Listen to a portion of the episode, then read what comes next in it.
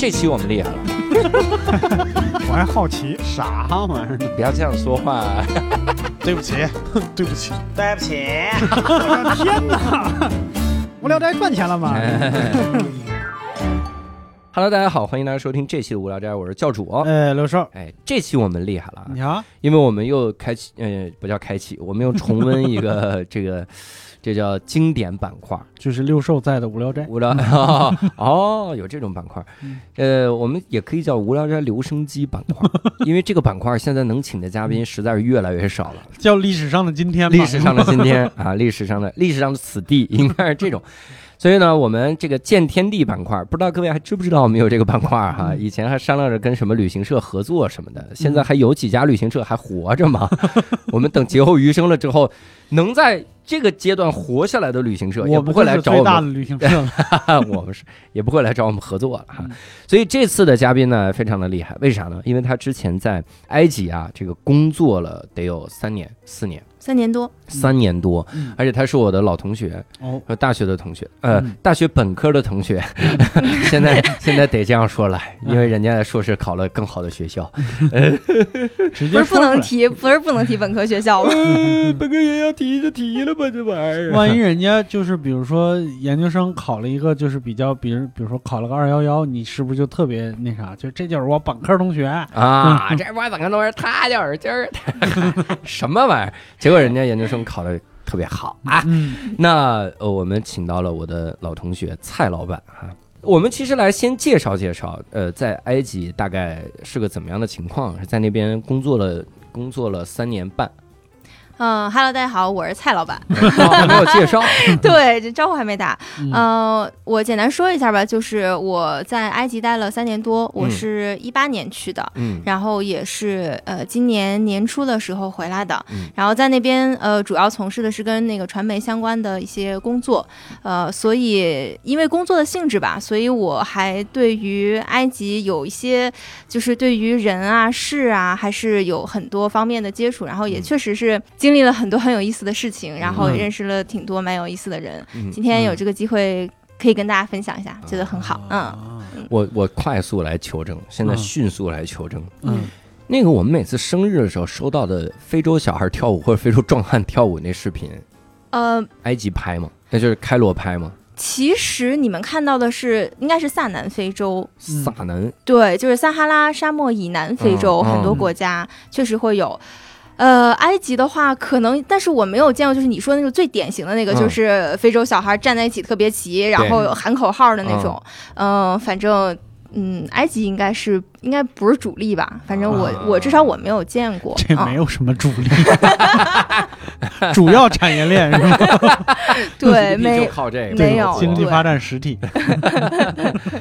我们其实可以来先聊一个，这这其实是我们的传统项目，嗯，大家永远会关心的，哦，嗯就是在埃及吃得惯吃不惯，哎。啊，他那边有没有什么特色菜？哎呀，我这个老实说，我觉得呢，埃及菜呢，就是也就是吃一两次，啊，呃，尝一尝就差不多了。嗯呃 也就你四年就吃两顿，呃，没有没有，是这样的，嗯就是一个是呃，我们这单位我们有自己的食堂，然后呢。嗯呃，后来那边其实越来越多有中餐馆，还有就是中国超市，我们可以自己去买菜做饭，嗯然后也可以点一点外卖什么的。嗯然后偶尔出去聚餐，实际上因为埃及它是这个欧亚非三洲交界嘛，它这个地理位置很好，嗯呃，它那边菜系也很多，就比如说像那个叙利亚菜，就很多在中东的饮食链上，嗯呃，埃及是处于一个怎么说呢，就是。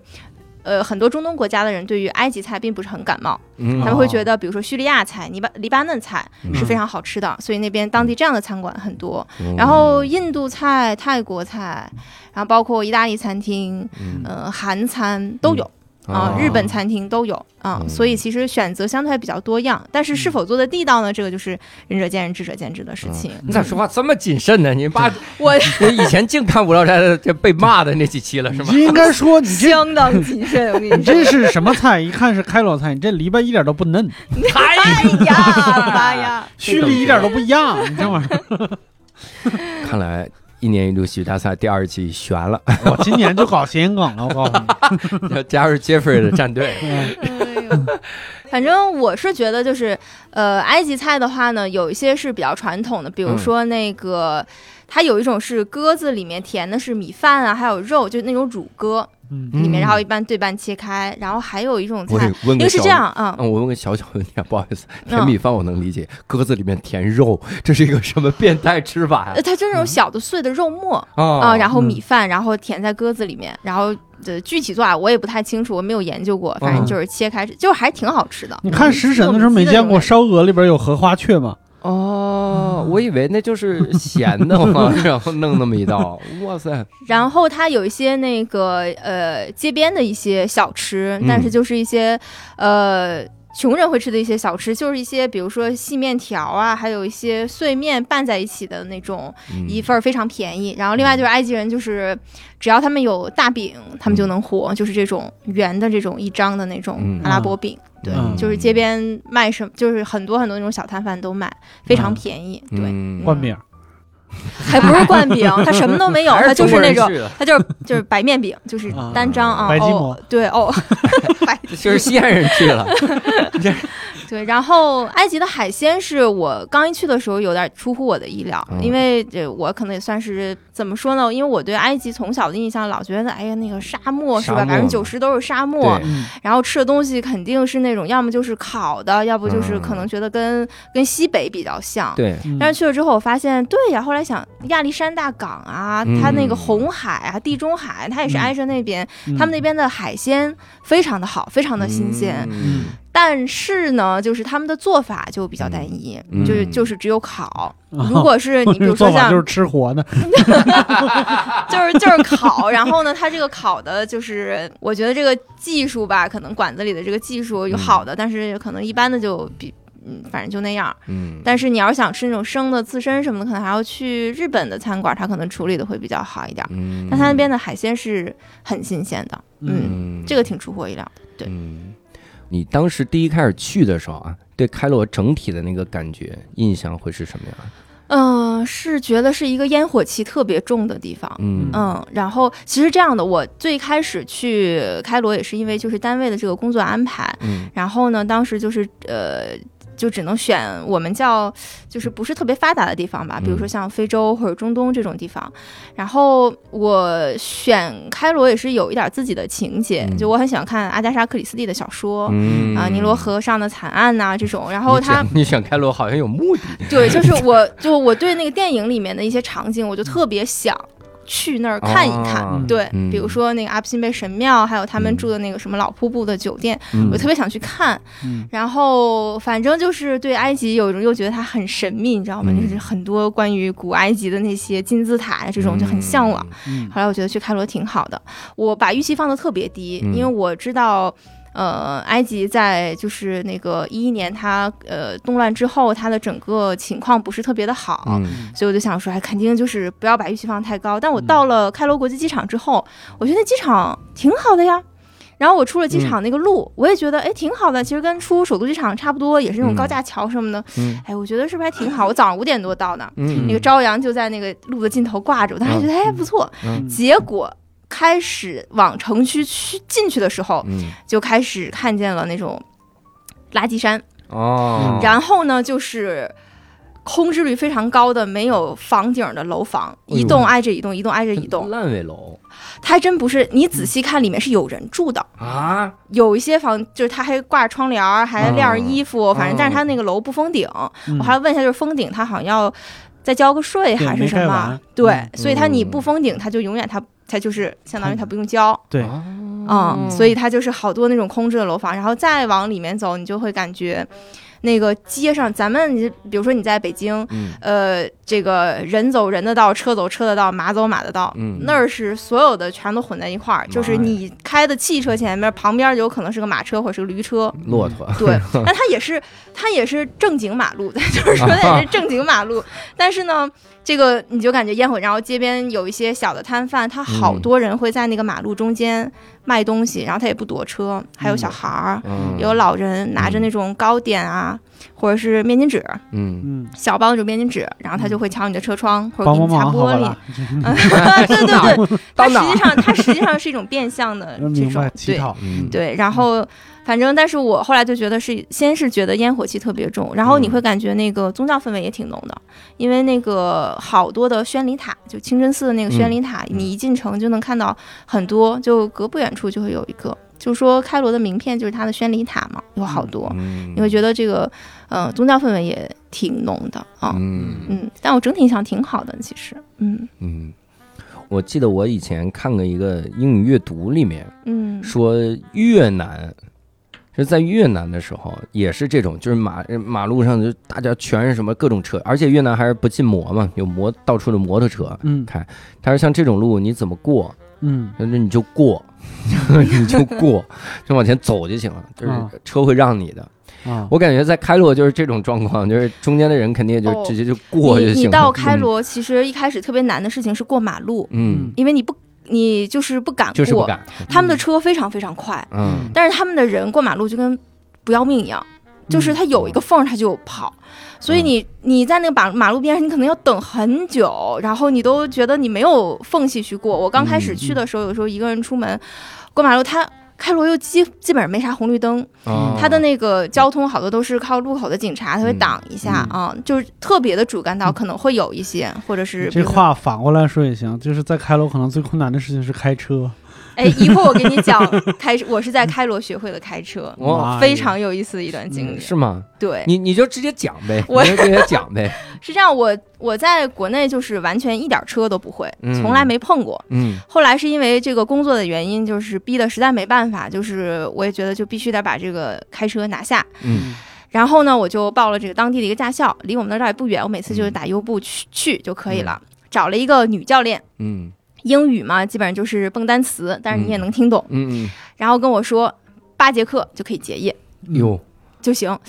我想说那就行呗，那就，去吧，反正 而且钱说实话也比国内要便宜很多。嗯。然后反正我就去了第一节课之后就上车，嗯。嗯。一个普通的小轿车，破破烂烂的，你坐进去，我听说因为国内的驾校我都没上过，他们说嗯。国内的驾校是副驾也有那个手刹和那个脚刹。是吧？对，就是他可以教练可以控制车嘛，嗯。那没有，那就是个普通的车。嗯然后我坐进去之后，这个女教练就蹦单词儿，就跟我说这个什么安全带、镜子，嗯。反正大概那意思就跟我说你要调整位置啊，要嗯。介绍了一下要看什么倒视镜，反正就类似于是你就。他就给我指，我就意念性的感觉就懂这些，因为我本身我也不会阿语。嗯。然后呢，他就说好了，你可以开了。我们就在一个小区里，嗯。第一节课一个小时就在这个小区里面就来回转，嗯。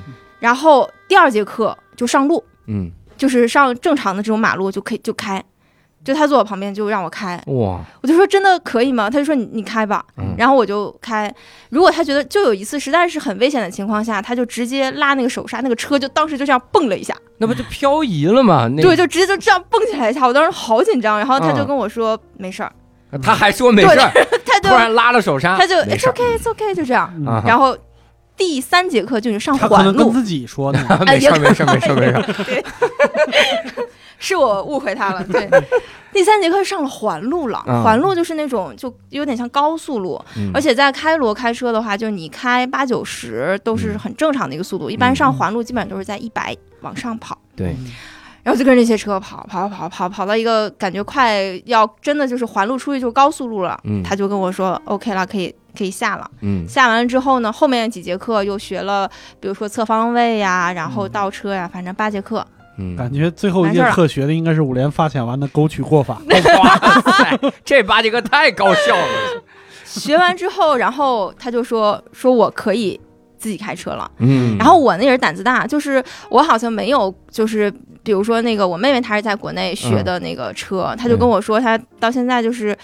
拿了这个证之后，就是你要真的上路，就她说还是需要，我是完全没有这个心理过程，嗯因为我第一节课就上路，我就已经上路了，我啊没有就没有那种心理恐惧，说我嗯好像要学了理论之后没有办法实践那种感觉。对，然后就自己慢慢开，就先是在周围近的地方开，嗯。然后后来就慢慢往远跑。嗯。然后到最后呢，就是我也跟埃及人开车一样，因为他没有交通规则，他没有 实他没有实线、虚线、什么转弯什么这些都没有。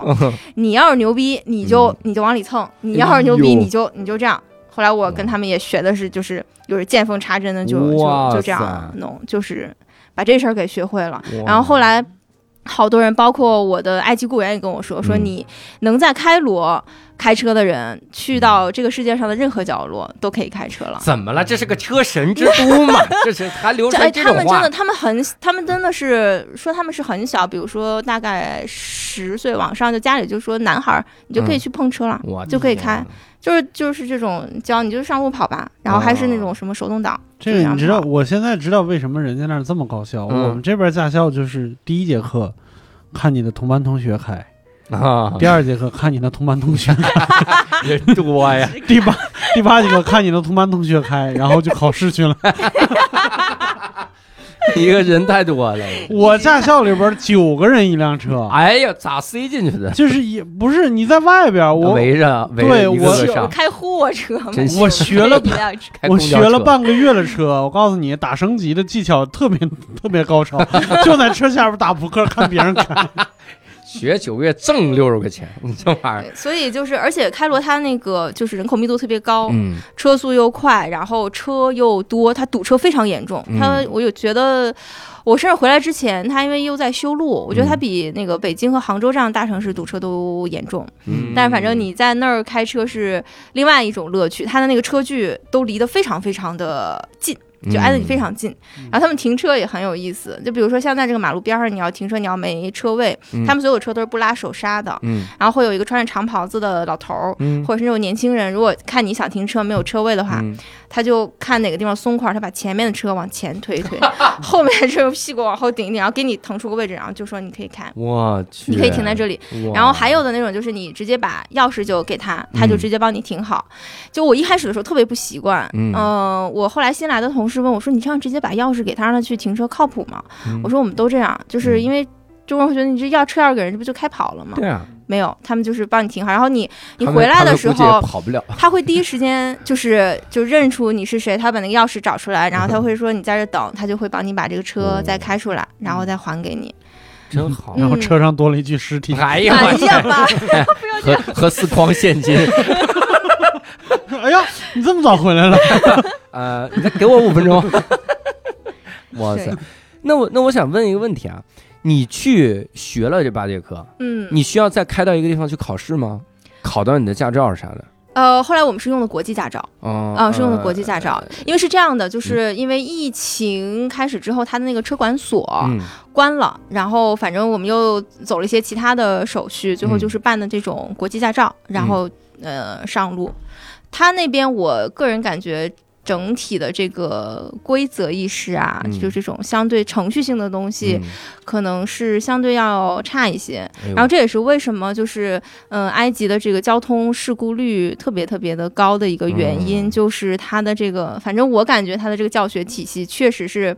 嗯是吧？很拉胯，然后又没有红绿灯，然后行人过马路又是这样来回乱跑，嗯然后他们有时候开车他也不打转向灯，他就他们都喜欢开着车窗，嗯他说向左转，他就司机就这样伸伸手这样说我要左转了辆车给啊，或者你要或者你等一等，就是嗯这种完全就是用用手势，一生只能拐一次的 车。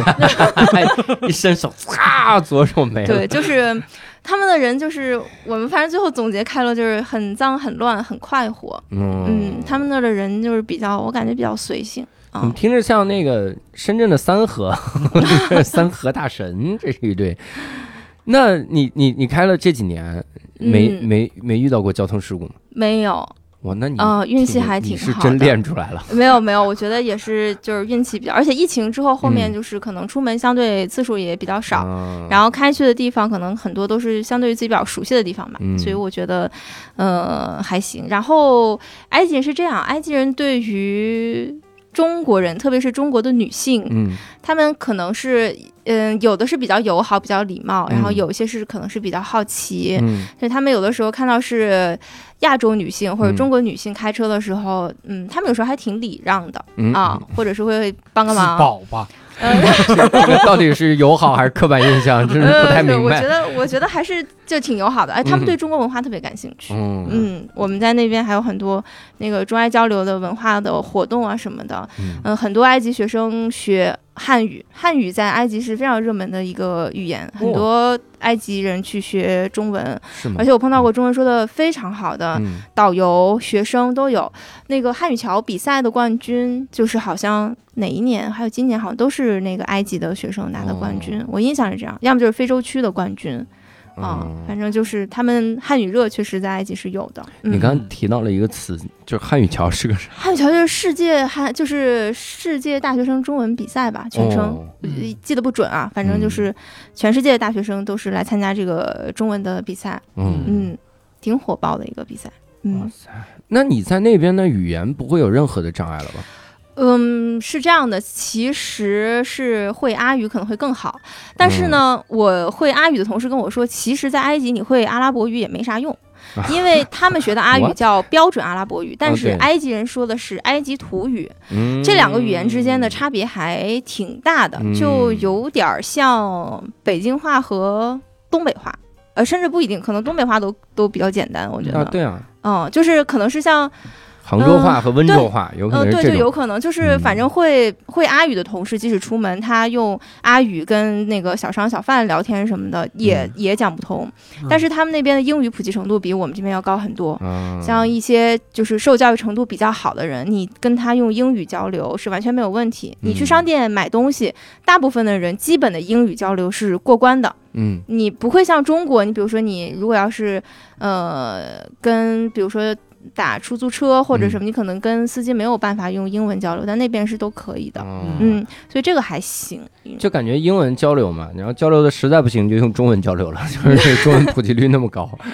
在那边三年多，你这个工作的这个节奏大概是啥样的？就是也、也有休息。刚去的时候很忙，然后经常出差，埃及很多重要的这个城市，然后很多这个重要的活动我都亲身参与了，所以哦感觉还是挺好。但是后来进入疫情之后，嗯那个节奏就慢了下来，嗯直到再回来之前稍微恢复了一点儿。嗯，但是那个时候因为我这个要回国嘛，就是要那个闭环呀、自我隔离，有一些程序性的东西，所以我就也没有往外跑。嗯。但是确实是，呃，刚去的头两年吧，我感觉是很忙碌的。然后，嗯、我很喜欢那种节奏，就是你会跑出去，而且因为我工作身份的这个原因，我可以去很多可能别人旅游去不到的一些地方，嗯，就比如说。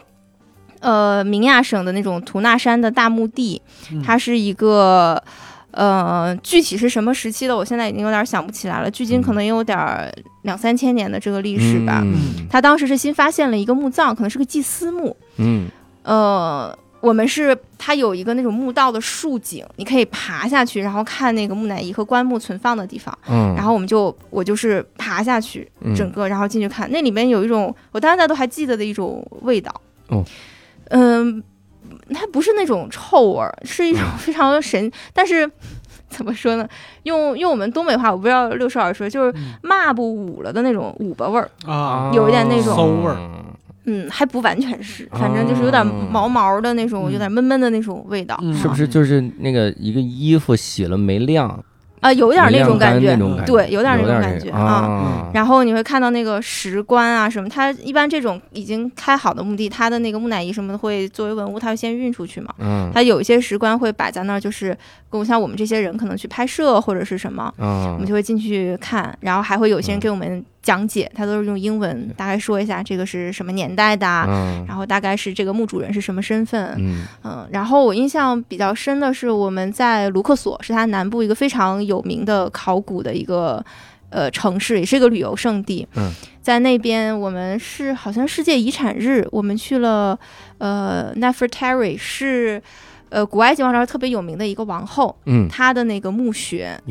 哟。呃，保存的非常完好，嗯然后一直走进去，然后那个壁画都保存的非常好。嗯它可能有修复过，但是我有去了解过，就是它的那个壁画在那个打开之后，嗯那个颜色就是还是很好的，就除了门口的可能是会有氧化比较严重，嗯但是它那个里面的都非常好，像那个天空之书，还有一些就是你们经常会见到的那种古埃及的这些神像的嗯那些。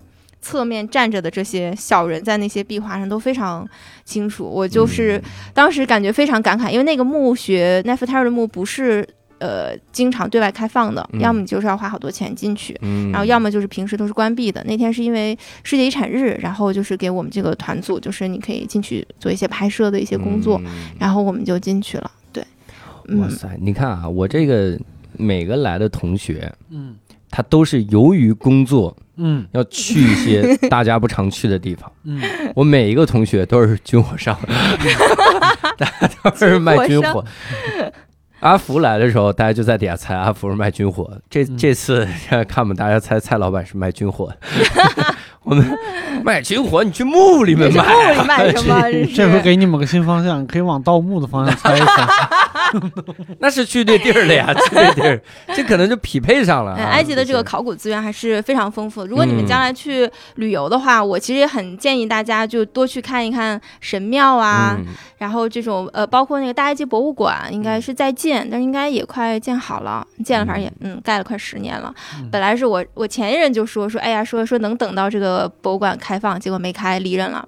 然后到我这儿，然后说说我一定能等到，结果我走的时候，他也还没盖好。嗯嗯，这博物馆还能这不能盖好？这能就是慢，对，嗯，但是大家可以去，包括图坦卡蒙的金面具什么的，都可以在那边看到，非常还有很珍贵的那个二十具那个皇家木乃伊，它是放在文明博物馆。嗯嗯、当时有一个花车大游行，嗯就是把那个。呃，这二十具皇家木乃伊从原来的老的国家博物馆转移到这个新的博物馆，嗯，也是有一个非常盛大的一个活动。后来我们也去看了那些木乃伊，真的是非常震撼。大家如果去旅游的话，都可以去考虑去参观一下。嗯嗯。那我很好奇，你去的时候嗯跟当地的这个就是团队嗯，沟通的时候，你们嗯团队中会有很多的，比如埃埃及的本地人吗？对，就是我刚一去的时候，我的我的埃及雇员真的是各式各样的人都有嗯啊，嗯、几个人不多，但都非常有特点。嗯有那种特别古板的，但是就是特别靠谱，你什么事儿都可以交给他。嗯然后也有那种真的就是特别不靠谱，你真是生气的时候你都恨不得踹他两脚。嗯，但是他但是他真踹，他的工作，他工作如果他认真做，他会做得很漂亮。嗯嗯，然后还有那种就是什么事儿，他可能工作干得一般，但是你需要他的时候，他永远都会在很晚的时候，他都会回复你。你哪怕半夜三点、半夜五点，你嗯找他，这个人都会都都会在，都会回复你的这种人，关键时刻能顶得上的人。哇，然后我的这个，我跟埃及人一开始交往的时候，我挺不适应的，是因为他们的时间观念很差，他们自己都说说我们有一个东西叫 Egyptian time，就埃及时间。就如果埃及人跟你说 one minute，嗯那可能是是十分钟或者十五分钟，嗯它不是一分钟。如果他要跟你说 five minutes，那你就等吧。完蛋了，对你就等吧 嗯对，然后就是像我们有的时候会约一些人见面，嗯就有的时候我就跟雇员说，我说我需要见一个什么样的人，你你麻烦你去帮我约他，然后他就会说，呃，，insha 了，就是就仅凭真主的意愿吧，就是 就是他不会像我们就是中国人这样，就是说我我好我我去帮你约一下，然后行或不行我都跟你说是因为什么样的原因，他就直接说说啊，那我凭真主的意愿，那意思就是我能给你约就约到，约不到那我也没办法。所以你啊到现在也没想明白为什么那个博物馆还没开张是吗？他他跟你说的是两年，对。两年一对，对，哇，一分钟。搞明白了，哎呀！但是后来你就会发，我刚开始去，因为我这人有点强迫症，特别是对时间上面，嗯。比如有的时候有一些活动什么的，我我一般都给自己要求，比如提前十分钟到，比如说可以做一些准备什么之类的。嗯但是后来我就发现，他所有的活动没有准时开始的。嗯我有一次是开车，然后结果那是我好像刚从那驾校毕业不久，拿到那国际驾照，嗯然后开到一个还挺蹩脚的地方。本来这路上就堵车堵了好久，那个活动我记得是当时他说好像是，假如说六点开始吧，嗯可能我在路上的时候堵在路上的时候是七点，嗯我觉得完了，那肯定就赶不上了嘛。对啊，结果我们到的时候好像是七点半，活动还没开始。哇，这是啊锤子科技的活动啊！反正就是你永远不用担心，就是就是你可能活动赶不上。他那边基本上说八点开始，差不多都会往后推。就哪怕像开罗国际电影节这样的，就是 A 类电影节，嗯，它也它它应该是说是规格比较高了，但是也这个开幕的时间也是，比如说好八点，可能八点半或者八点四十它才开始。哇嗯，，就是他们，为啥呀？我觉得他们人特别随性，就是他不会什么事儿都给你卡的特别死，也不会说我特别有效率。中国人是特别有效率，我，们一样一样干，然后这样就像比如像你们。是吧？对他们，他们不是这样，他们特别随性。然后嗯我的雇员算是已经，因为他们已经给我们这单位就干了好长时间了，嗯他们还知道，就是说跟我们相处的时候要要有一些守时的观念，比如说约了几点出差去机场，不要迟到这种。但是平时他们真的就是对时间没有什么特别强烈的那种要，或者什么事儿一定要那个特别有效率的干完，他们不是这样。但我反倒觉得，我后来觉得人家活得很快乐，我们活得好紧张啊，嗯我就很感叹这个事情。他们如果天天赶飞机，他们立刻就会变准时了。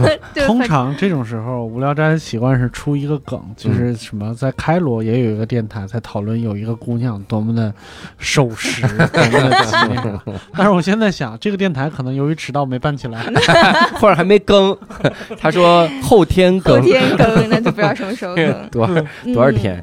那我特好奇的就是，如果大家都是这种随性的性格，对，那他的所以它公共交通、公共公共时间那怎么办呢？飞机咋整啊？呃，飞机还是相对还是比较准时的哦，啊。相对比较准时。对，但是像你就这种大型的活动啊，这种你就很难去。但是我是觉得他们活得很放松，很轻松，就很多事儿就哎就能这样就这样吧，能那样就那样吧，嗯，不要着急。他们甚嗯至有时候说，哎呀，你们好着急啊，你们好赶时间呀、他们会嗯觉得我们活得很挺紧张的，挺挺高效率的那种嗯感觉。然后你在他面前掏出好几沓钱往空中扔，这可能就是意义吧？啊，没有，我天哪，我倒想是这样。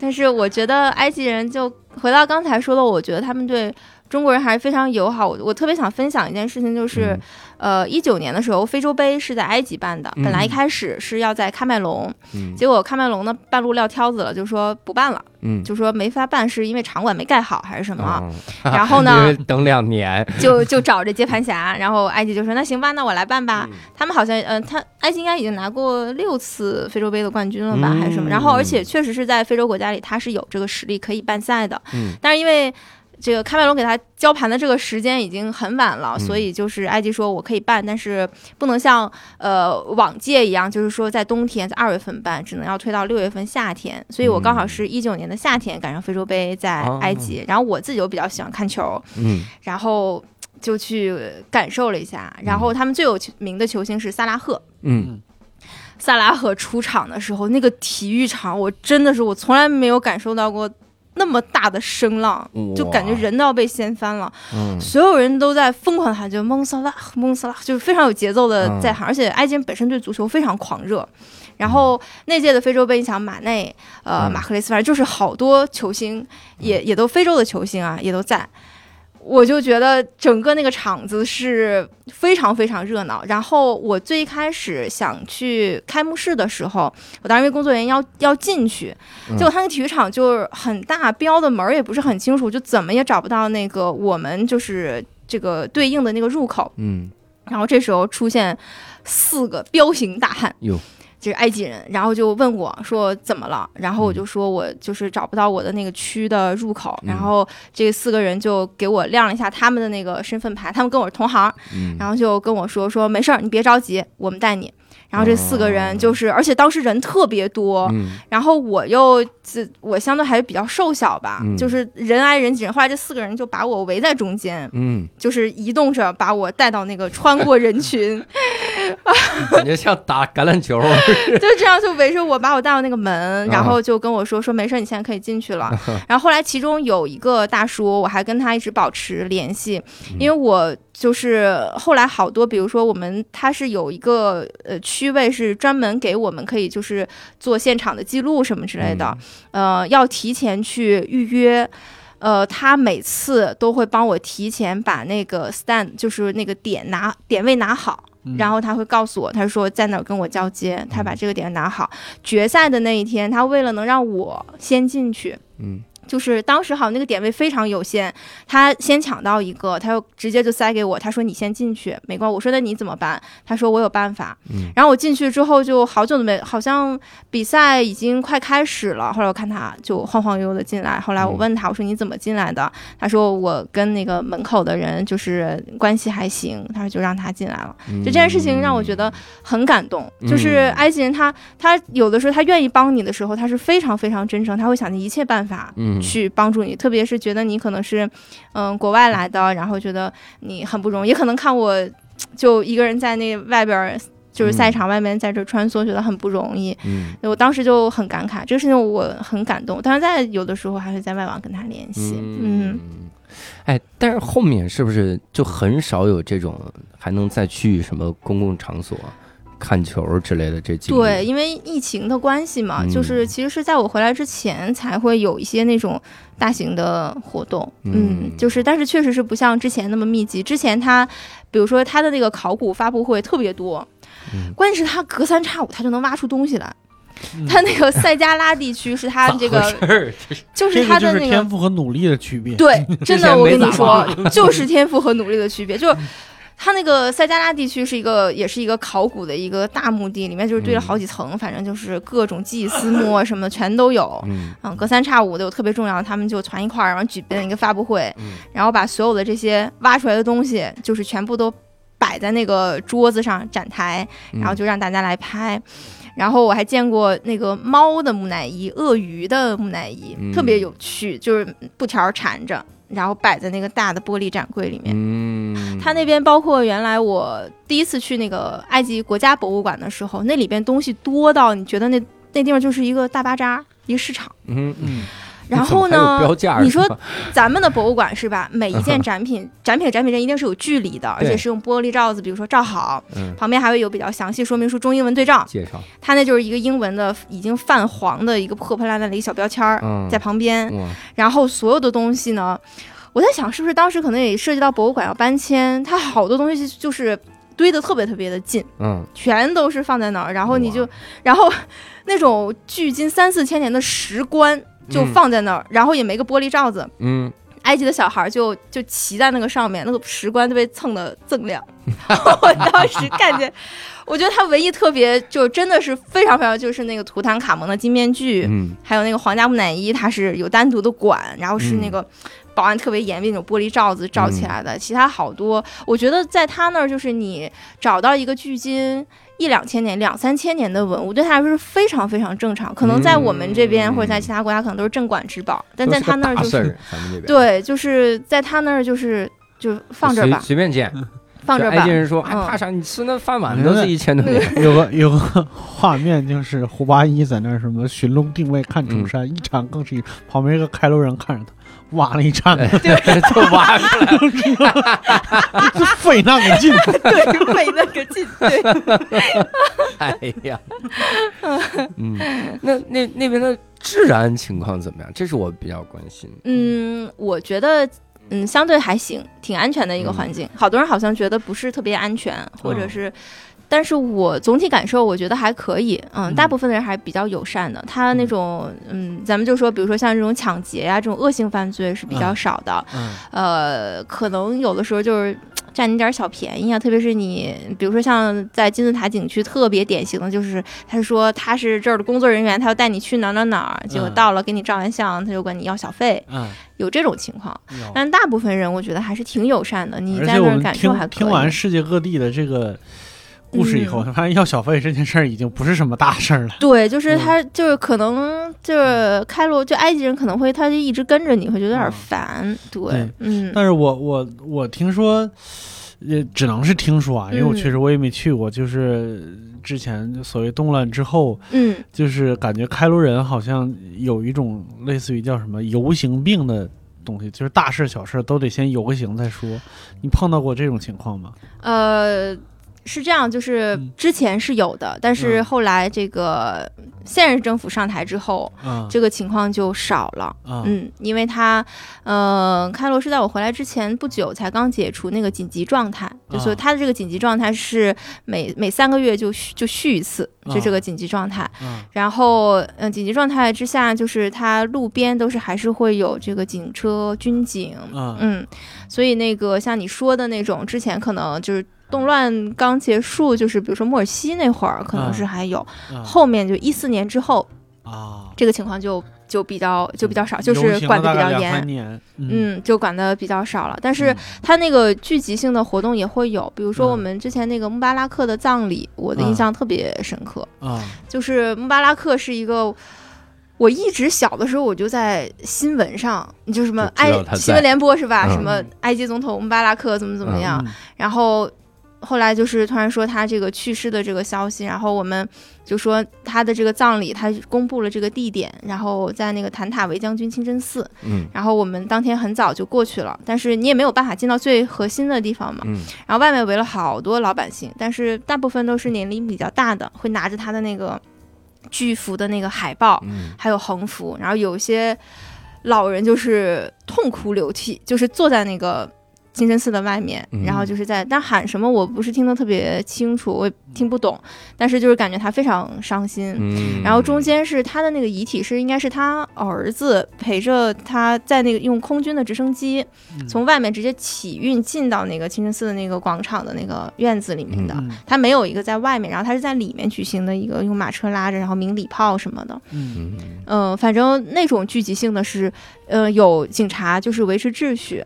啊、嗯但是嗯，不会说是不让啊，就比如说你嗯。你不可以在这里聚集都没有，他还是允许老百姓自己去，嗯，毕竟这个老穆是吧？从铁腕到铁笼的这种戏剧性的人生，我觉得执政那么长时间，嗯所以他他还是允许其实老百姓去调研他的，嗯，嗯。你看啊，他去去各种墓，嗯然后参加各种葬礼，嗯然后去各种考古发布会，嗯应该是逃脱不掉盗墓这个工作的。我两个同学，一个军火，一盗墓啊！你看看现在我们是什么大学的，啊，这这呼之欲出了啊！这茅山大学老茅茅山大学学这，我还有剩，为什么一直没有剩下同学？都成仙了呀，都得道了，这都成仙。在那边的话，会有一些个当地的特产啥的吗？就有什么东西会特多之类的？呃，你要是说就是旅游性的纪念品，一般大家都会带那个纸梭草画，嗯然后还有一些那个精油啊、铜盘子啊，就上面刻的是人面像啊、金字塔呀、嗯然后还有一种巧克力叫 Patchy，就是在那边大家很喜欢回国带那个巧，但那个巧克力本来不是埃及产的，嗯是黎巴嫩还是哪个王室啊？我记不太清楚了，嗯反正。嗯、一般会的，还有一些他们那个埃及棉的棉制品，嗯嗯，还不错，我买过一些，比如说那种呃枕巾啊、床单呀、什么的，嗯，嗯还还可以。但是我个人，但是这个旅游习惯啊，有些人去了，他可能就就愿意各种小玩意儿，他会都带一些。嗯我的话就觉得这些东西可能就一回到家里，我觉得也没地儿摆，一回家就没用，嗯这就是对，然后就自己就留一些有纪念性的东西就就算了。但是埃及曾经有，我不知道现在啊，埃及之前就是给中国输入很大是小龙虾，我不知道你们了不了解这个事儿。啊，不知道哎，就是埃及尼罗河里的小龙虾是很优质的，是嗯野生小龙虾，而且是他们叫白鳃，就是很干净，然后嗯肉质也非常好。然后后来咱们国内有一家专门做这个的公司，嗯也是反正辗转，后来把这个厂就建到了埃及。他们嗯因为发现那个尼罗河里的小龙虾虽然特别多，因为当地人不吃，嗯然后。那个好像是他们一开始还觉得这个小龙虾不好，因为它好像吃罗非鱼的鱼苗还是什么。嗯结果中国人来了之后呢，就跟他们说说我们我们要这个小龙虾，嗯然后，呃，他们是就是给这个沿河的那个渔民，就是给他们发，比如说这个小龙虾捕虾的篓子、嗯手套，就这些东西都免费发放给你。嗯，然后你捕完了之后，你就把这个东西送到一个集中的一个收的一个地方，我嗯按多少钱给你收。嗯然后我们还去参观过他们那个当地的工，我们先是跟着渔民一起在那个河上捕鱼，就看他们怎么捕那个小龙虾。嗯然后又到他们的工厂看当时的那个小龙虾，反正至少我知道那一家公司百分之九十的那家公司在国内还挺火的，现在我还不知道有没有了，我太久没回来。嗯百分之九十小龙虾都是从尼罗河嗯来的啊嗯，然后他是那种。它要经过一个油炸的一个好大的一个机器，有一个油炸的过程，然后液氮就是低温速冻，嗯然后开罗机场是每周都是有固定的航班，就是总体算下来，从你捕到这个小龙虾到嗯它到出现在中国人的餐桌是三十六个小时以内。这么快，嗯，就是整个就是全程它这个产就是这个运输链全部打通，嗯然后就可以就是我们看的是那种一袋一袋非常品质非常好的小龙虾，就这样运回来。哇嗯，然后我们也尝过，觉得确实很不错。嗯，我要是知道我吃的小龙虾是来自非洲，我吃的时候都会流些眼泪出来，鳄鱼的眼泪，咸的。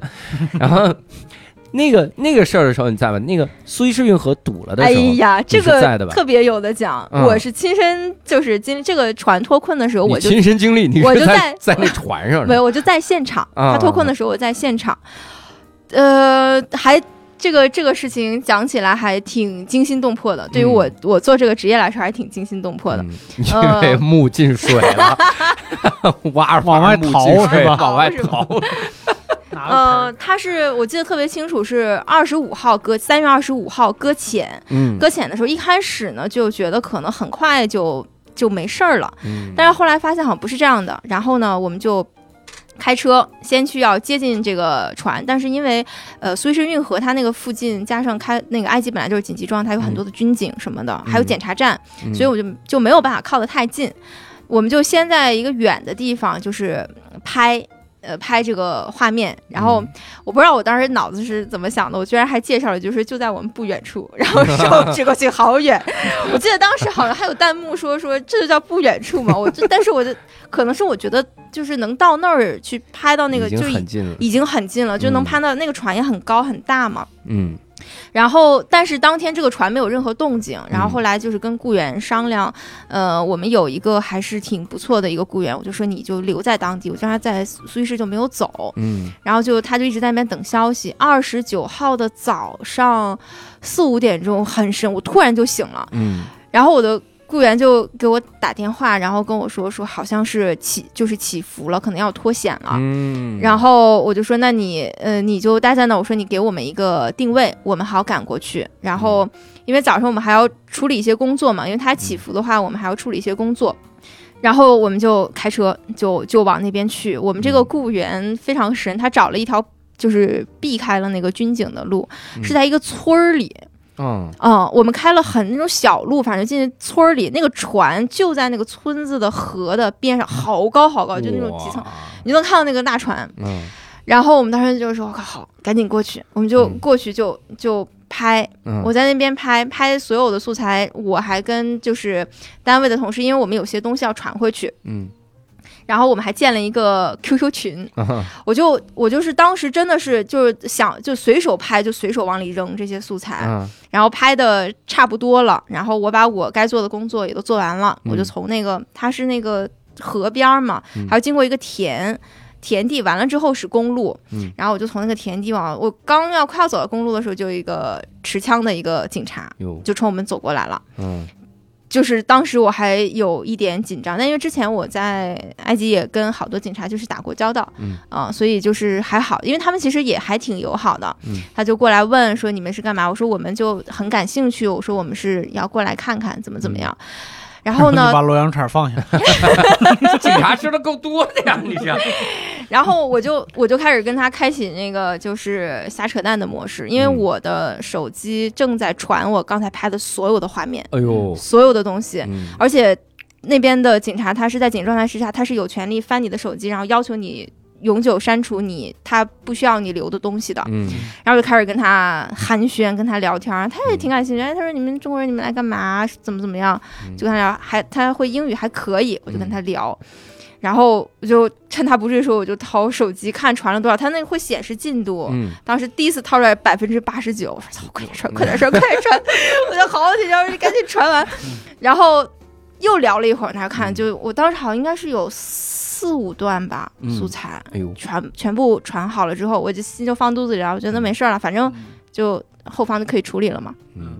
然后他就说说你把你的手机拿给我看一下，他跟我说，我就当时就非常。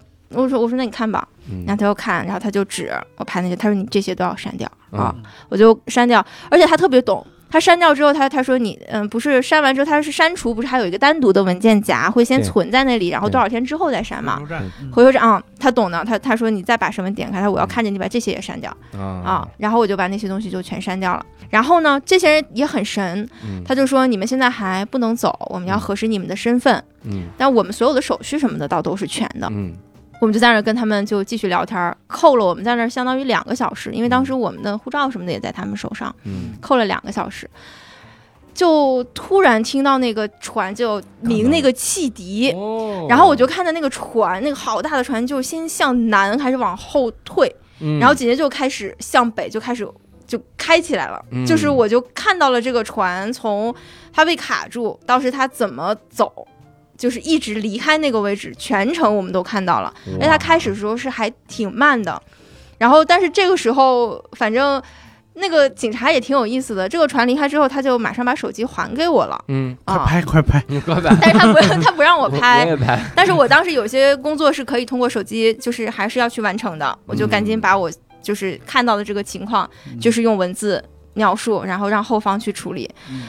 然后我当时后来我说还挺感谢那警察，他要不扣我两个小时，我根本等不到那个船走，嗯我们可能就被他一吓唬，我们可能就直接开车就跑了。警察说你赶紧拍，拍完了传，传完了我好删，快点。对，他挺懂啊，反正我还挺挺挺感谢他，是你要不扣着我的话，我说我还真，我就想说我还真看不到就是这个场景。然后我们嗯当时好像我记得还有一个什么互动，嗯然后还有一些网友就说说那个哎呀哪个哪个媒体报说这个船又卡住了，嗯我说我就在现场，我说我我亲眼看这船在动，我说它嗯没有卡住啊。嗯但是据说那个消息放出来之后，因为它那个苏伊士运河不是还跟金融市场啊什么什么，反正有一些具体我也不是特别懂啊。嗯，据说这这一类的消息放出来之后，当时市场是有一个很大的一个什么起伏的哦波动的，嗯。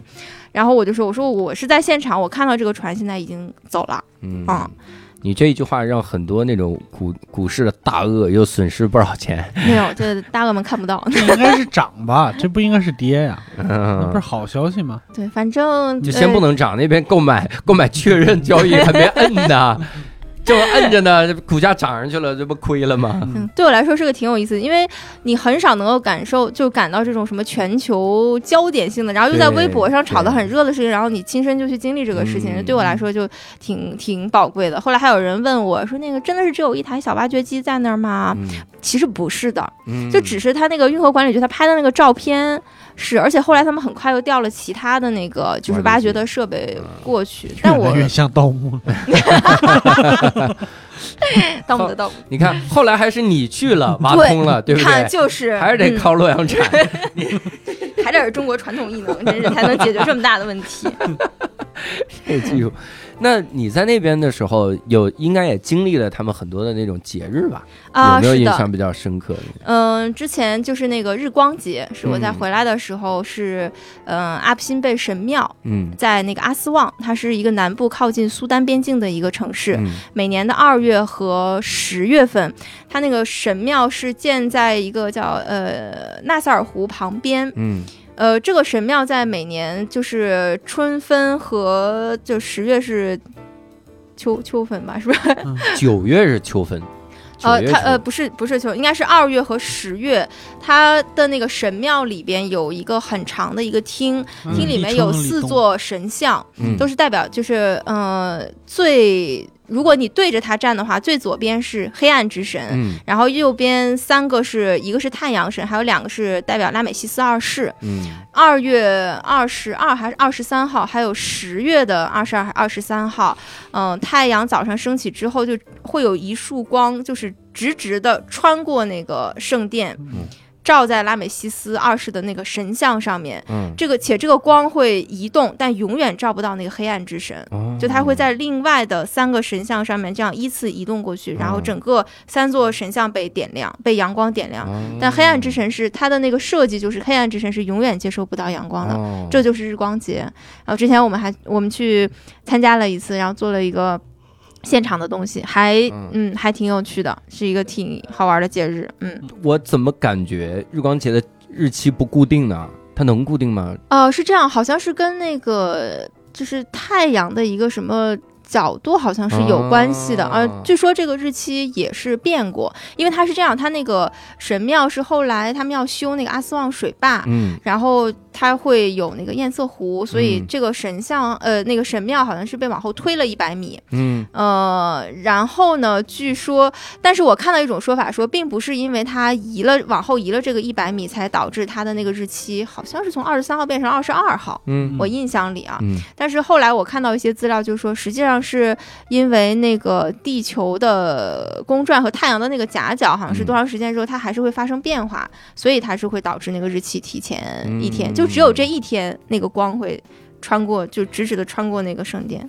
哇，真神奇啊！对，就是古埃及人就是这种闲的，嗯 计算上面的东西，你会很感叹于它。你站在那个神庙的面前，你会感觉非常非常的震撼。嗯四个拉美西斯二世的坐像非常非常高大。嗯，但是你去的话也，你要先飞到阿斯旺市，嗯。然后要再去那个阿布辛拜勒，就是你要早上很早就要爬起来，然后开车开三四个小时到接近苏丹边境的那个地方，你才能看到那个神庙。嗯。如果所以你要赶上日光节，要赶上日出的话，其实你很早就要出发。嗯。但是我非常推荐大家，呃，去去那边看一看。而且好像那这句话真的太无力了，就感觉 感觉这节目是十年前录的似的。没有我，我是觉得，因为很多人，我跟很多人聊过，他们会觉得。就去了不知道看什么，就觉得不就是一个神庙嘛，嗯然后又觉得路途很远，现在啊，嗯我们是就算去了不知道看什么，我也想去看一看。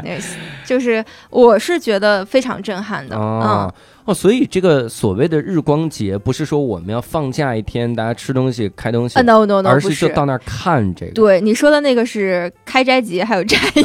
哈哈哈哈！那个是周日，周日，开斋节也是对，开斋节也是他们那边就是非常，因为是那个穆斯林国家嘛，就开斋节对他们来讲也是，就就跟咱们过年是一样的。嗯然后他会那个宰牲啊，然后反正还有各种各样的传统，然后还有开斋饭，就是斋月期间每天晚上太阳落山之后会有开斋饭，嗯。非常丰盛，然后那个假期也很悠长，嗯，在斋月期间，你要想办什么事儿，那真的是太难了。你你很难找到人的，你想约 什么人见面呀，你想办什么事儿啊，都很难。然后还有同事跟我说，说你斋月期间呢，你自己就少少出去打车，因为司机呢都没吃饭的，比较饿，开车的安全系数呢就比较低，比较暴躁的。对，都比较暴躁。说你就是嗯，尽量不要出门儿。这种话要是去年说我都理解不了，今年我是非常能理解。行，一下就明白了啊。明白。然后那那他们有什么，比如一年到头那种大的那种类似春节那种节吗？就是就是那个开斋就是节嘛。开，斋节啊，对，就是开斋节，就是跟他们的这嗯。春节过得还是有代价的感觉。嗯，反正然后时间对斋月的这个假期的时间又很长，这个对他们来说是非常重要的节日，嗯。因为跟这个这个宗教的一些习俗信仰有关系嘛，嗯。他们是非常呃非常看重这个的嗯。嗯，但是也分人，你像嗯我的有些雇员会特别特别重视这个节日，嗯。但是有些呢就可能也还好，这可能跟家庭传统有一些关系，嗯。嗯嗯，就有的人其实也是吃东西，呃，就是对，比如说，因为他那个就是他那个宗教教育里面规定，比如说你是重体力劳动者，或者是嗯老人、小孩儿，在白天的时候，你还是可以，比如说喝水，或者是进进一部分食物，或者是有严重疾病啊什么的，还是可以进一部分食物的啊教育很科学。啊。但大部分人相对我认识的大部分还遵守的比较严格，感觉嗯嗯。那你你在那边的时候，跟大家就当地人互动的时候，有没有比较有意思的？经历嗯，当地人互动，就我们这考古，我们去建了一个在埃及，就在世界这个考古领域，就古埃及学这非常有名的，就是考古学家叫扎西哈瓦斯这个嗯。老头儿，因为当时是那个三星堆出土了金面具嘛。我们当时就想做一个比较，就是三星堆的这个金面具，然后和你们拿到的这个呃和这个和那个图坦卡蒙的这个金面具，然后另外也想让他来，就是呃，因为三星堆那个金面具的出土，这也挺重要的嘛，嗯也想让他呃，就是讲从他专业的角度给我们讲一讲。这老头特别难约，嗯好不容易约上呢，就给了十分钟，哟啊，就你就可以问十分钟，咱们的十分钟还是埃及人的十分钟？咱们的十，他们的十分钟挺咱们的十分。钟，而且我去之后就十分钟之后，真的就是有下一波人来找他了。哇，啊、就是感觉都是排着队来找他。嗯然后呃，我去的时候还带了他自己的一本那个著作。我嗯当时想的是，就是人家愿意的话就让人给我签个名，不愿意的话呢就就算了。嗯然后呢，我进去，他看我拿这本书，他就说我我给你签个名吧。我当时就谦虚了一下，我说我说没关系，我说要不您先忙，或者我们一会儿 完事儿之后，就是我说那个您再签，因为我当时看他还在接电话干嘛，哎，然后他就他就跟我说，他说他说哎呀，呃，young lady，他就跟我说啊，小姑娘，他说别人都是那次求着我签的，啊你你居然拒绝我。拒绝了我，然后我我要请你在跟他说吃顿饭。我说不是不是，然后我就赶紧把书递过去了。后来嗯我一想，就是嗯，可能这种思维方式吧，嗯，不太一样，因为他当时有点手头有点在忙，我就想说可能不好去打扰他，嗯然后他就把这个书给我签了个名，然后后来还合影啊什么的。可见你也的确是不太不太就是人家的粉丝。嗯，就是真这要是一个足球明星，你能不签吗？直接冲上去抱大腿，给我签一个吧，求求了！卡纳瓦罗肯定冲上去抱大腿，那铁定啊！你说你先忙吧，你把那脚球踢进去再签。然后呢，这个老头跟他交流的时候，他说话特别凶，啊，哦，其实是铿锵有力。嗯，就他说什么东西好，也跟就骂这个东西似的，就是那种感觉。然后呢，我他给我带了一本大的画册，嗯，告诉我这个图坦卡蒙的金面具是就是哪些细节怎么怎么样。哟。然后三星堆这个金面具的这个出土，对于中国的这个历史文明有什么样的意义，都说的嗯。特别的那种铿锵有力，嗯。你，就感觉他好像很很生气的样子。那后因来，为因为他藏的，对，我就想说这怎么了这是？然后他的长相。他的眉毛是这样八字眉，就这样对的很紧，就整个人看起来好凶好凶，啊还是好紧张。然后后来发现啊，他其实说的内容挺好的，嗯只不过就是人嘛，可能呃着急了一点儿，也可能是后面那波人比较重要，哦对，所以嗯，想快点把我打发走也有有可能的。后面那波人是高利贷的，是面具让你给那挖出来了，你这说实话你早卖了呢，生气那边。我遇到过的那个导游都是，就是有一个中文特别好，但是他可能是跟南方人学的中文，就是呃闽闽南就台湾腔啊，啊、就我给他，比如说发微信或者打电话，他就会说，哦，你这样子后就这样，就我给你这样安排哈就这样。哇塞，嗯你说你但他说的非常溜，然后他的名字叫贾宝玉，他给自己起了个中文名字叫贾 贾宝玉，这他妈什么 什么价值观？莫名其妙的这个名字，对，叫贾宝玉。然后，但是呃，人和那边的那个导游就是但是会中文，还有一个女孩儿也是中文说的特别好。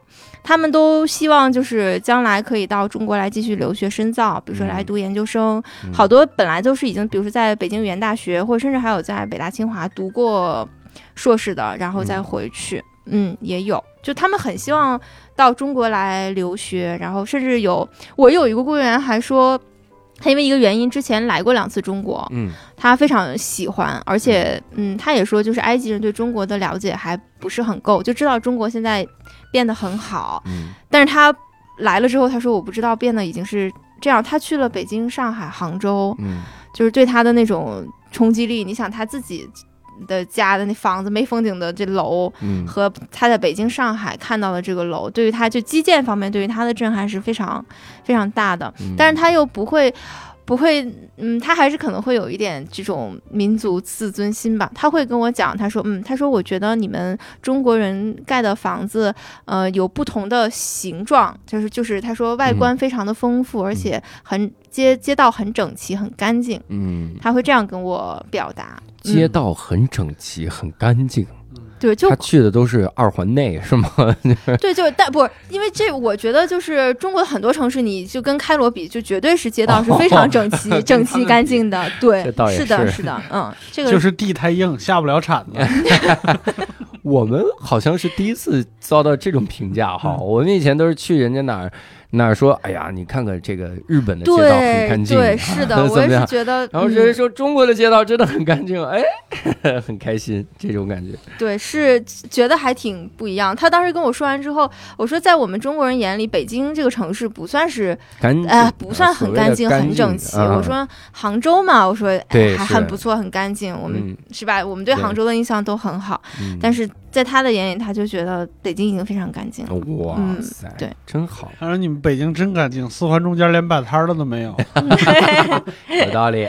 嗯，那之前不还有一个事儿，就是我们给他们建设什么新的首都？哦，对，这个事儿嗯挺重要的。嗯我是先给大家就是说。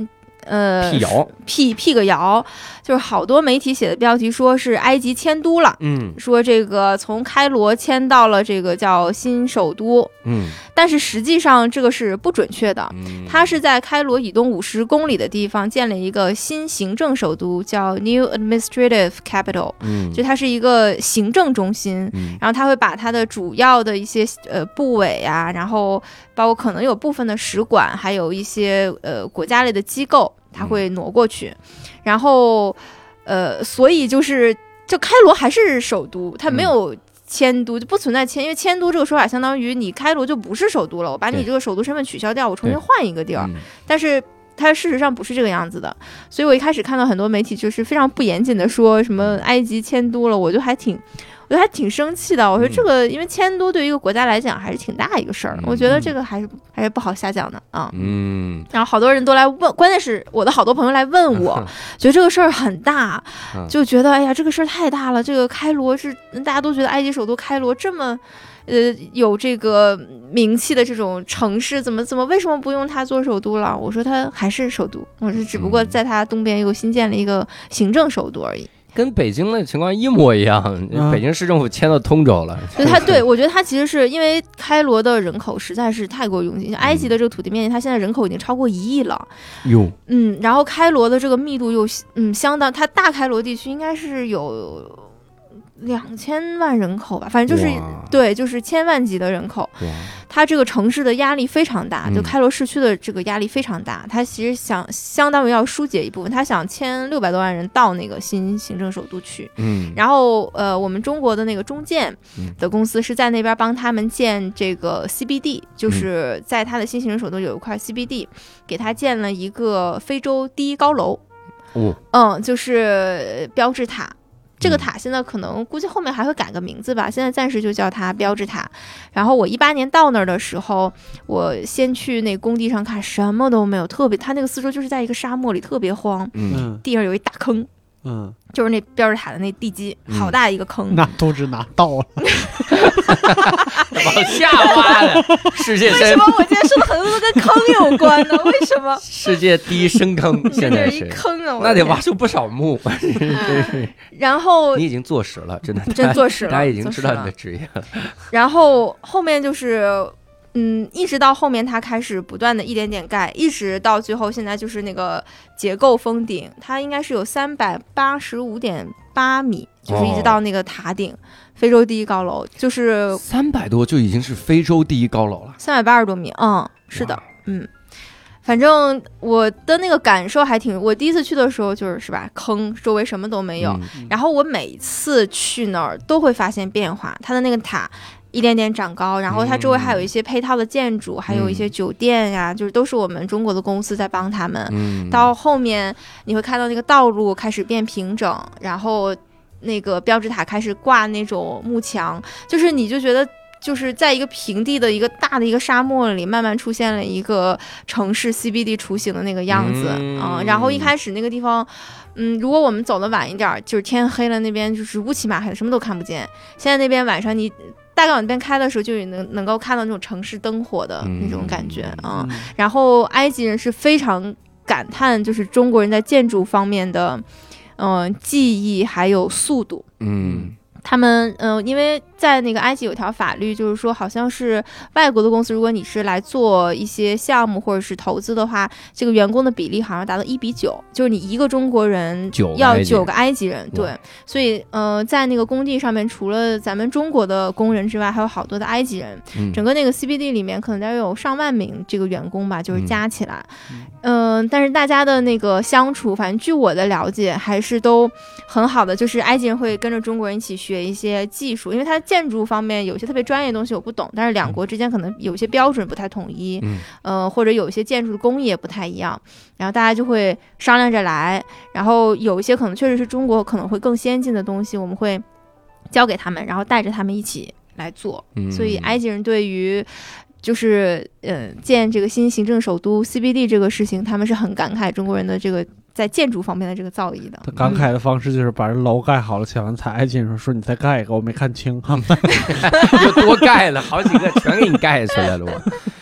那那相当于你走的时候，这这台已经盖好了。呃，叫结构封顶，但是因为它还有，比如说内部装饰啊，啊然后它外部可能还有，我走的时候它那个幕墙还没有完全挂完，好像我印象里、就是它外面是那种是玻璃幕墙还是什么，好像盖到它一共有七十多层嘛，啊好像我走的时候是二十多层吧挂到，是不是？如果中国人和埃及人的比例调成五比五，三年前就干完了，嗯？哦，其实那个一开始疫情对这个工程影响还挺挺大的，哦然后这个项目特别重视是像那个塞西这总统，还有他们那个总理马德布利，都对这个项目特别重视。就马德布利就是基本上隔一段时间他就会去那个工地去视察，嗯，就是看你们这给我们盖的怎么样了，就是这种，他们还挺重视整个那个 CBD 的建设的。然后好像还好像工期好像还要求的挺严的，嗯，但是我就觉得，嗯，有的时候你就会觉得中国人就很牛逼的地方就在于，就是压力这么大，就疫情有一段时间很厉害的这种情况之下，基本上这个进度没有被耽误太多。嗯，就中间他那个工地其实是停了一段时间，但是后来他们都把那个进度给赶上了，基本上都赶上了。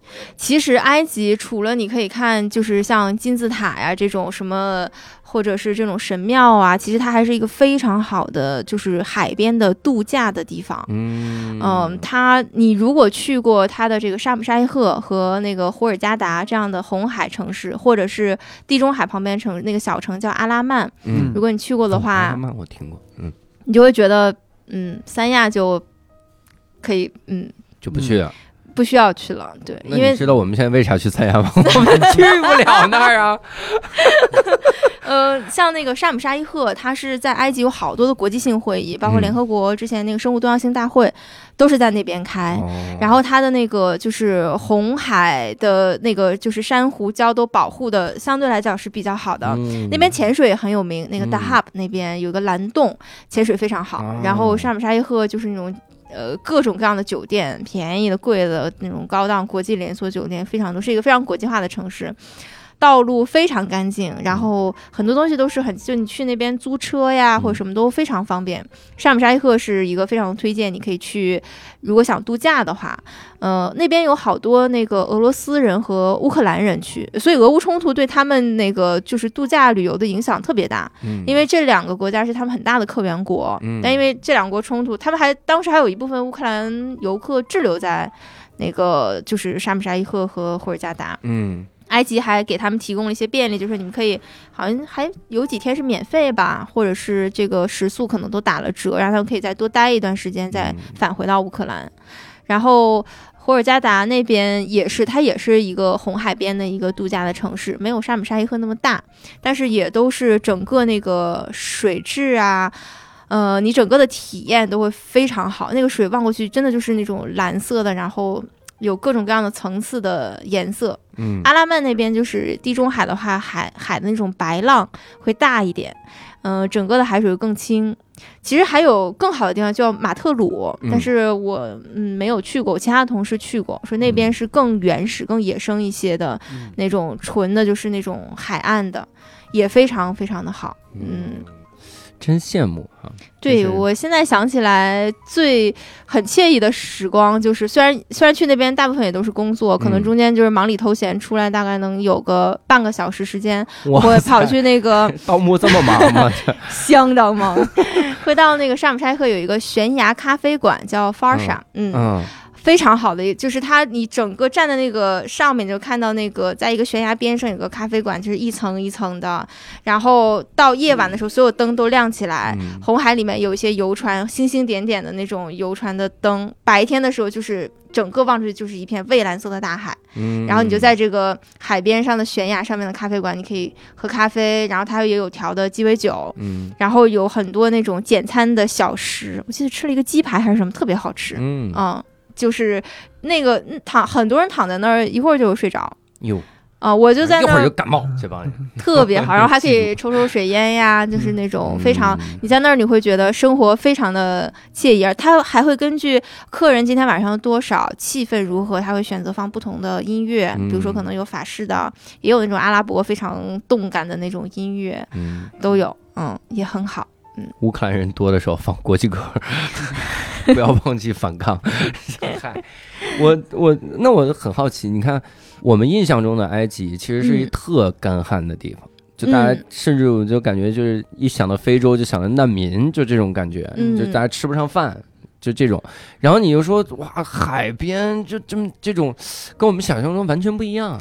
对，就其实我觉得大家对于非洲的一些国家，包括因为埃及它计算在非洲，但是它也在中东地区嘛，嗯可能会有一些刻板印象。就我们不能否认的是，这个国家它依然，比如说民生、经济、政治嗯上面还存在各种各样的问题。嗯但是纯就是就我们作为普通人对他的一些印象，我觉得是亟待丰富的。嗯就是埃及不仅是有金字塔、狮身人面像，呃，或者说是呃非洲的贫穷啊这种，它可能也有。但除了这些，它其实是有非常非常多的面向的，是可以去挖掘的。比如很多人就不知道它那边是吧，海边的这个度假嗯有非常好的这个度假的圣地。嗯，然后可能也不知道埃及人对于这个中国文化有这么大的热情，因为说是《古兰经》里还是什么有一句话，就是呃。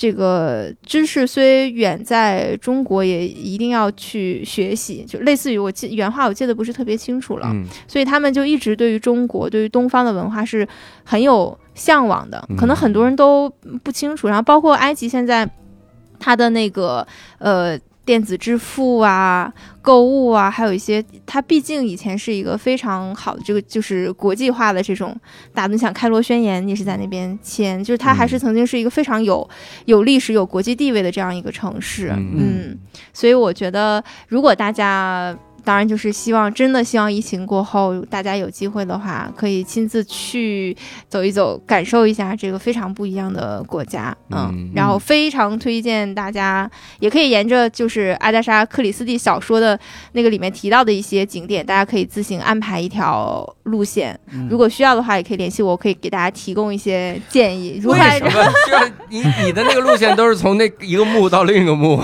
你顺着龙脉走，好像没有什么参考价值。我几 个小木啊，我就直接给他弄过去。这个其实蔡老板说的很多的这些个呃照片啥的，嗯我们还可以把那个照片放到无聊斋的公众号里，大家哎，去搜这个公众号“无聊斋”，然后就能看到蔡老板在盗墓之余给我们、呃、辛苦拍下的很很多的这个照片，呃那样的。哎，我我最后想问一个事儿，就是他们那边的这种喝的什么的也是偏甜的吗？哦，特别甜，这真的是热带的一个很惊讶的事儿，就是热带人好喜欢吃甜的，嗯所以我知道我将来退休了要去哪个国家，就只要热带随便挑一个。我刚去的时候，呃，他们那边会喝那种红茶嘛，嗯就咱们这喝茶，你就泡完茶你就喝嘛。对，我的雇员是一杯红茶上来之后，往里面放了五勺白糖，你都看到那白糖在底下就是那个沉着。我说你不甜吗？他就说这样很好喝。他是想吃白糖怕噎得慌，不知道，我的天！然后他的那个，我之前尝过他的一种带坚果的一种饮料，嗯叫哎，现在这个脑子实在是老年痴呆，记性不好，嗯想不起来，就也是特别甜。我尝了一口，我就觉得就甜到那种发发腻，就你真的是嗯就是咽不下。反正对于我，因为我可能也不太爱吃甜食，我真的是嗯咽不下去。然后像斋月期间，他们会专门有那种斋月甜点，那个底儿全部都是那个蜂蜜和什么糖。自浸过的那种，嗯特别就你一拉起来，哦，一拉起来那全是那个糖都往下滴那种糖浆，那他们特别喜欢吃这种甜，所有蛋糕也都是偏甜，冰淇淋也偏甜。疫情结束，出国第一站埃及，我已经想好了欢迎欢迎，我给你写个攻略。地方啊，重走盗墓路。你回来的过程中是特坎坷吗？听说你回来之后抱着你妹妹痛哭。哎呀，也不是坎坷，我是觉得现在从国外回来的人，大家会会经历一个比较长时间的一个。这个心理折磨的一个过程，嗯嗯、我不知道其他国家，可能每个国家那个要求会不一样。反正从埃及回国的话，呃，你是需要这个呃核酸检测要交叉双检，要自我隔离，还要进入它这个单独的一个闭环的一个管理，嗯，是五天还是七天？就在机场附近隔离，对吧？没有，他指定的酒店里隔离。就是那是大使馆规定，中国大使馆规定。对，是的，嗯。嗯，然后你还要就是他在那个隔离期间，他还要测你的核酸，嗯。嗯，之前是还要测血清什么的，嗯。现在是不用了，他现在这个政策有调整，嗯。嗯，反正就是你基本上走之前的一两个月吧，你可能就要开始，就是比如说要，嗯，因为埃及人他现在他不是像我们这样，大家这个防护意识比较强，嗯。你可能自己还是要多注对多注意啊。嗯然后你一旦进入到这个自我隔离和那个闭环之后呢，嗯、你这个这个核酸的结果，你总是会。有一点担心，因为它这个核酸的这个机构是就是埃及当地的这个节是这个开罗大学的一个附属，类似于附属医院这么一个地方吧，嗯，他会给你做，然后你也不知道他的这个核酸结果出来是你，因为你不知道嘛，你总是 心里抖抖的。然后之前也也有人经历过，就是说，比如说他是血清，可能不知道为什么是，可能是打完疫苗还是怎么样，他就值偏高，所以就按照要求是没有办法。走，你要重新要，比如说要去医院做 CT，然后要再再隔满多少天，嗯然后你才能重新进入到这个走之前的这个闭环的所有程序。嗯但这还牵扯到你，前提是你的航班不熔断。嗯如果你要回国的航班熔断的话，那你点儿背你可能还要再等，然后你还要对，然后票也很紧张，你要重新去抢。像埃及回那个。嗯，开罗是现在没有直航北京嘛，就是嗯直航成都、杭州和广州三个城市，我一应该是一周一班。嗯然后杭州、广州现在有没有保留我不太清楚，成都反正是还有。我当时是飞回的成都，嗯然后在成都你还要就是进京的话，你还要再隔离二十一天。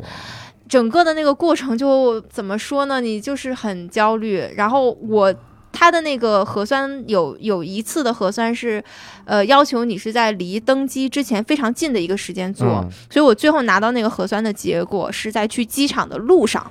哇，然后你要在路上把你所有的信息都上报，然后审核通过之后，你才能登机，然后嗯才能回去。哇就是整个这个这个过程，嗯，我就觉得心理压力会很大。嗯但是你一旦就是你登上飞机之后，呃，就是因为是川航的这个呃空姐啊什么，就是服务态度什么都嗯非常好。嗯但你要全程穿着那个防护服，要戴着那个眼镜、口罩什么的，你这个是飞行要十个小时吧？嗯，你不能摘，按要求是不能摘的那啊、吃喝咋办呢？不没有不提供餐食的，哦。你可以自己带一些零食，如果你实在是抵不住的话，嗯。嗯，但是怎么说就会有风险嘛？你在飞机是一个长时间密闭的环境里面嘛，嗯。因为你也不知道跟你同机的人是不是有可能会嗯。有，我嗯但是我觉得空姐的服务相对已经都比较细心了，嗯。嗯，大家坐它会有有一定的距离，都给大家岔开，嗯，然后嗯，我感觉对大家的这个态度也是欢迎大家回家，所以我落地到成都的那一刻。就是已经觉得就是到家了就好了，虽然还要有很长隔离的时间，嗯，然后入境时候的这个核酸检测呀什么的，嗯，也都是你一下就会感觉到国内很多事情还是非常有秩序的，嗯。每个人都是取号，你是多少号，然后排队嗯，到什么地方去检测，那个鼻拭子要在里面塞半分钟，所有人都是仰着头，但是鼻拭子要塞半分钟，嗯然后这样拿出来，所有都非常的严格，一直到你最后把你送到酒店，全部都是一个闭环的一个过程。然后你在嗯房间里面待着也是，呃，给你送餐呀、测温啊这些东西。反正我回到北京见到我妹，真的就是我先先见的我那个小侄女儿，嗯，就是她见到我还挺亲的，嗯。就是我都收拾好了，她进来就抱我，嗯。我妹就站在后面，我当时想这个场景都还非常感动。嗯。我们两个抱头痛哭，因为我因为就是疫情的原因，休假全部取消，我过去两年多就没有回国，以至于我回国之后，我感觉自己像个傻子一样。我真的是好多、国内的好多事情，我觉得变化非常快。对，比如我们不让堂食了，没想过，就是我们这确实没想到，没想到，对，但是很快也可以了。还不如在开罗多吃点糖呢。堂食哪个堂食有哪个堂食？真的挺好，嗯，嗯还是很很感慨，对。嗯。然后国内确实呃变化很大，然后发展也很快，就包括防疫的很多手段，我完全跟不上。我之前跟你说，我回国连那个怎么一开始弄那个健康宝呀什么的，我都是完全是是懵的嗯。啊、甚至是我有些同事他们在外面待的时间更长，嗯。刚好赶上国内用呃微信支付，哦他们回国之后还带着钱包，然后到好多那个商店里面都不会买东西，然后人家说说打开你的微信，那个拿钱包，然后我这个同事就打开了微信，然后掏出了钱包，哎说我现在要干嘛？拿出你的微信钱包俩，对，然后同事就说，嗯，国内的很多东，而且。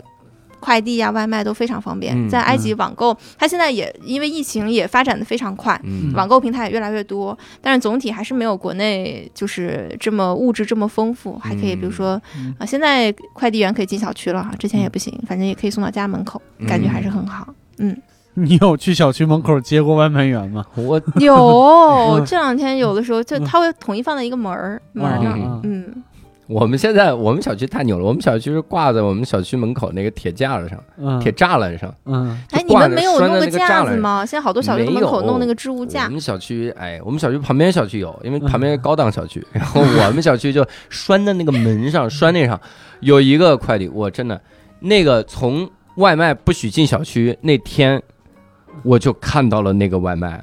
然后今天还挂在上面，我在想这里面是什么啥味儿？他不会买了个符吧？挂在上面，就祈福的这玩意儿哎呦我的，辟邪这种。那最后你你能嗯就是你自己会回来之后有想吗？就是总结一下这几这几年感觉自己的变化吗？嗯，因为我我有一个感觉，我一因为一八年我见的他，嗯我们以前我就是他来看我演出，嗯看演出的时候，那个时候我还感觉，今天我一来跟他说，当然我说的第一句话，我后来意识到越琢磨越不对，我说我感觉你眼睛变小了，啊，真的但我后来在想，不对，我就是这个这个感觉是什么？因为一八年的时候，你好像那时候没毕业太久，就是从硕士毕业，没有太久。对。然后那个时候特别学生，还是很学生的一个感觉，很嗯就是有点象牙塔出来很青涩的感觉吗。呃呃，青涩的感觉，就是那眼睛是懵懂的大眼睛，你知道吗？就那种那种感觉。学，而我已经被新东方学生操磨了八 年，啊，所以你是说我事故了 是吗？？不，现在现在的眼睛就是那种就是嗯犀利了。我就看你怎么圆吧。啊，应援，快帮我下词儿。的确，现在嗯，就感觉这三年经历了很，就是很多的事儿，嗯，确实经历然后不再像以前就是学生时代的那种，就是完全懵懂的状态，是那个感觉。嗯，因为嗯，坦白说我，因为就是做我现在这份工作，是我读硕士的时候一个我自己非常想达成的理想的一个职业，所以能、嗯能做，就是真的是非常高兴，就相当于你一个人完成了一个阶段性的梦想。嗯。然后我我到那边之后呢，就是后来就有各种原因，就是我也是一个属于处于一个呃负责的一个负责人的这么一个状态，就是相当于我这一摊儿的事儿，我的雇员需要我来管理。嗯他们的工资，然后包括很多的事情要怎么安排。嗯嗯、我感觉我就好像一下就是你你不可能躲在别人的后面了，嗯你很多事情要自己去操心。然后在国外呢，很多事儿又不像说你在国内是吧？你首先就是语言的沟通上，你很多事儿，你我跟雇员吵架那儿用英文吵，哎呦，就是那种嗯，这辣要点在东南角，雇了几个什么人？这用英文要老命了，这解释这几个。虽然我对我自己的英文还挺挺自信的吧，但是你这这种，你还是不如说母语是很多事情来的爽，对，然后怎么说？摸金摸金符。嗯然后还要去嗯协调一些嗯关系啊什么的，所以可能其实我刚才说，可能你觉得我变世故了，倒也我没有啊，那是你用的词，我只是说不出来那感觉而已。嗯对，可能是因为也是经历了一些事情吧，嗯，所以有有变化。但我其实挺我非常非常就是。